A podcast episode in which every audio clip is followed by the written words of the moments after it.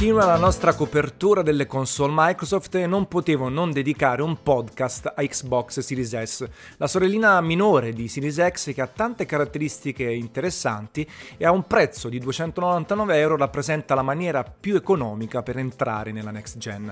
Questa recensione sarà anche un po' differente dal solito, infatti al di là dell'unboxing ultra veloce che avete già visto, delle chiacchiere su scatola, dimensioni, pad e silenziosità, mi concentrerò su quello che secondo me è il giocatore tipo di questa console. Un giocatore che forse ha un hardware di supporto limitato e che non si fa troppe pippe mentali su risoluzione e frame rate.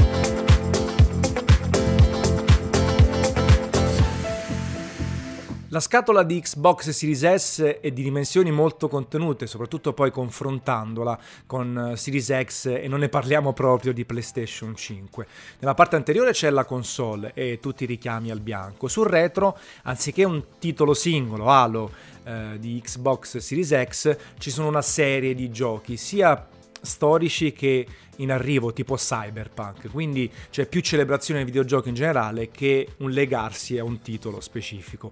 L'interno della scatola è più cheap, manca quella classe, quell'eleganza di Series X con le sagomature nere e tutte al posto giusto, ma anche in questo caso è di facile accessibilità, nonostante il cartone sia non colorato, e eh, sono presenti cavi, manuali e accessori identici a quelli di Xbox Series X, quindi cavo di corrente, cavo HDMI HDMI 2.1, la console, eh, il pad e le batterie eh, stilo. Il mio consiglio è sempre, appena possibile, dotatevi di Play and Charge, batteria a litio ricaricabile sia per l'ambiente ma anche per comodità di utilizzo.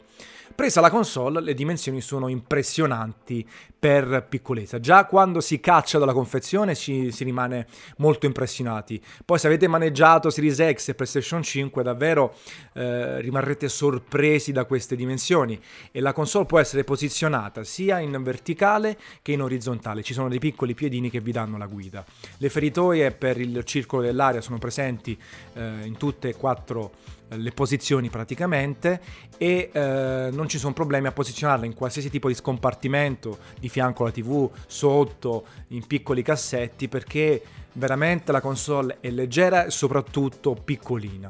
In sovraimpressione state vedendo scorrere come al solito le caratteristiche tecniche precise, io mi confermo e io mi eh, concentro sulle eh, caratteristiche esperienziali e su tutto quello che ho potuto vedere nella console. A livello estetico, eh, se volessi fare un raffronto anche molto soggettivo occupa un terzo del volume di Series X eh, in profondità è praticamente identica anche se più bassa e poi se andiamo a metterle in orizzontale qui abbiamo veramente un terzo delle dimensioni occupate. Davvero un grande lavoro per una console compatta. Nella parte anteriore non c'è il disco l'inserto eh, l'inserimento il carrellino perché questa è una console all digital. Non c'è il lettore Blu-ray, costa 299 euro, quindi molto economica, e anche l'hard disk è di 500 GB anziché un terabyte, una delle criticità, perché una console all digital che permette di scaricare i titoli soltanto dallo store, sia quelli nativi che quelli in retrocompatibilità, ha anche un hard disk di dimensioni pari alla metà di Series X che già potrebbe essere un po' criticabile come PS5. Quindi va messo in conto che vanno utilizzate lo slot di espansione. Comunque, parte anteriore, tasto d'accensione, tasto di sincronizzazione del pad e porta USB 3.1 di tipo A. Sul retro le stesse connessioni di Series X, ovvero il cavo, eh, il connettore RJ45 per il cavo Ethernet, il mitico blocco Kensington, due porte USB 3.1 sempre di tipo A e il connettore ovviamente di corrente, trasformatore integrato, HDMI 2.1 e slot di espansione per gli hard disk che costano un bel po'. Un terabyte costa 249 euro, anche se poi arriveranno produzioni di terze parti e sicuramente nel corso del tempo il prezzo scenderà. Console compatta, qualche compromesso, CPU praticamente identica a quella eh, di eh, Xbox Series X, architettura della GPU uguale anche se meno potente, perché chiaramente qui abbiamo a che fare con una console che vuole essere una sorta di entry level per giocatori meno esigenti. Costa 200 euro in meno di Series X e un accesso comunque alla next gen. E infatti ehm, mi concentrerei proprio su questo.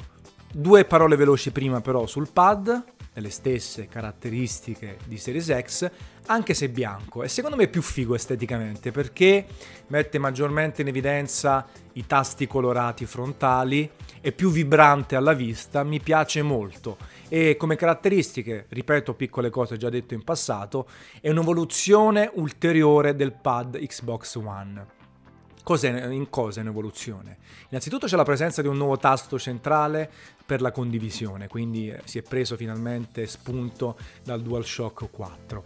I grilletti e i bumper hanno qualità migliore, sono opachi, i grilletti hanno anche una zigrinatura che permette una presa maggiore anche magari quando si è sudati, le forme sono ancora un po' più compatte e mi piace molto la distribuzione dei pesi, per le mie mani di dimensioni medie in termini di ergonomia è il pad perfetto, anche se poi parlando con qualcuno che ha le mani grandi si è lamentato rispetto al pad di Xbox One.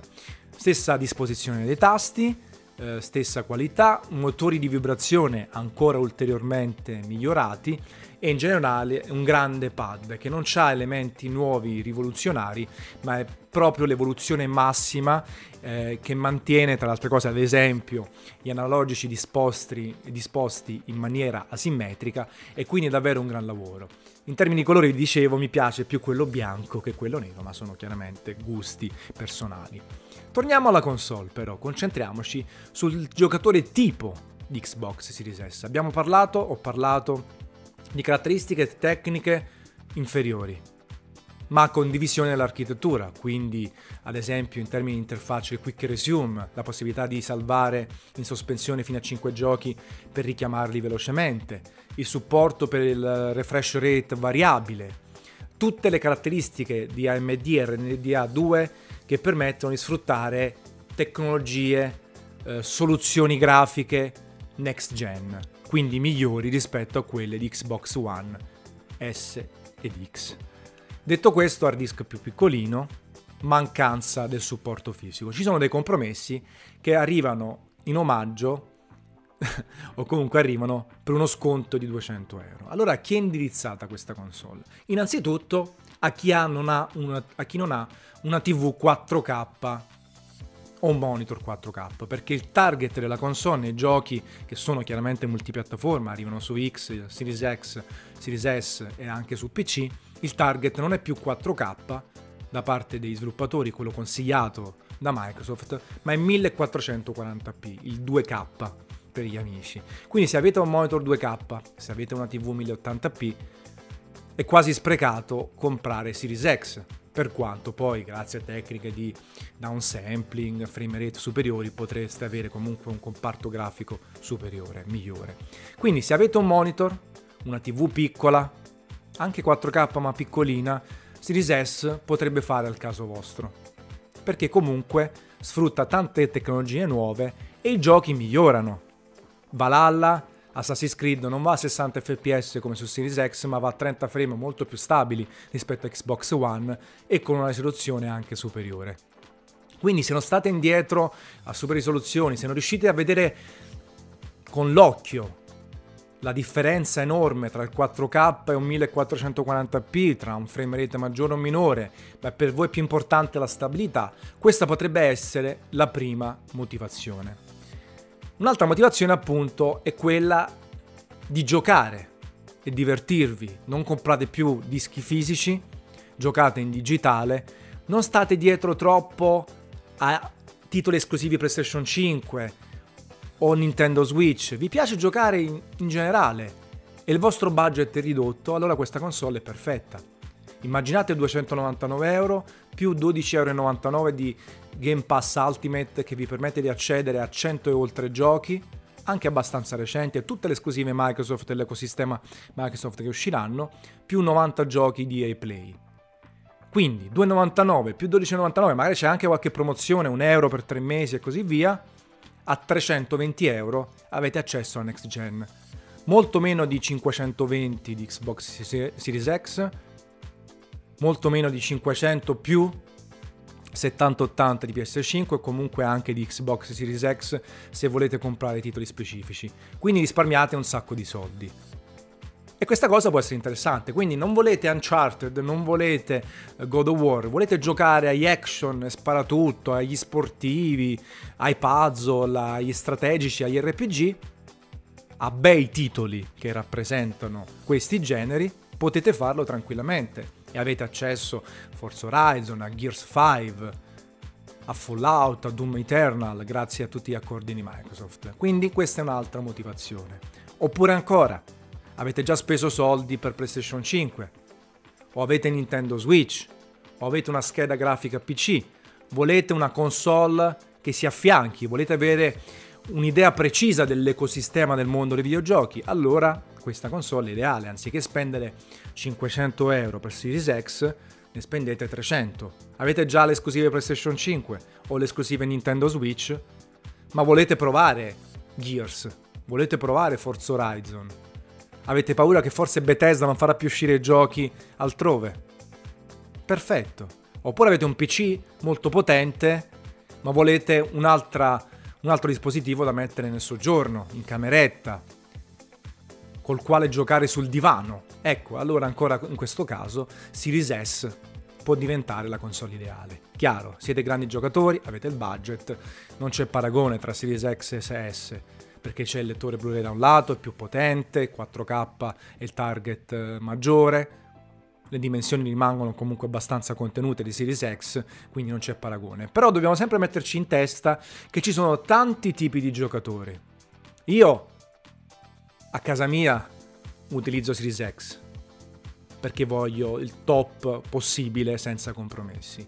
Ma sono un tipo di giocatore entusiasta che lo fa per lavoro, che gioca da 30 anni e tante cose del genere. Ma ci sono tantissime differenze, ma banalmente si vogliono avere due o tre console in casa, una eh, in soggiorno e una in camera da letto, nella stanzetta. Quindi, vedete, entrate anche nell'ottica di chi ha queste cose. Se poi rosicate perché non avete il lettore, perché avete poco spazio, dovete comunque spendere 250 euro per un altro terabyte, oppure volete sempre 60 fps come target, ma anche lì la potenza è finita, non è automatico che ci saranno i 60 fps su PS5 e Series X, allora se rosicate comprate una console più potente, altrimenti godetevela, avete una console silenziosa che non vi distrugge l'estetica del vostro salotto e quindi se siete in famiglia, se siete in compagnia, dovete litigare meno col vostro partner.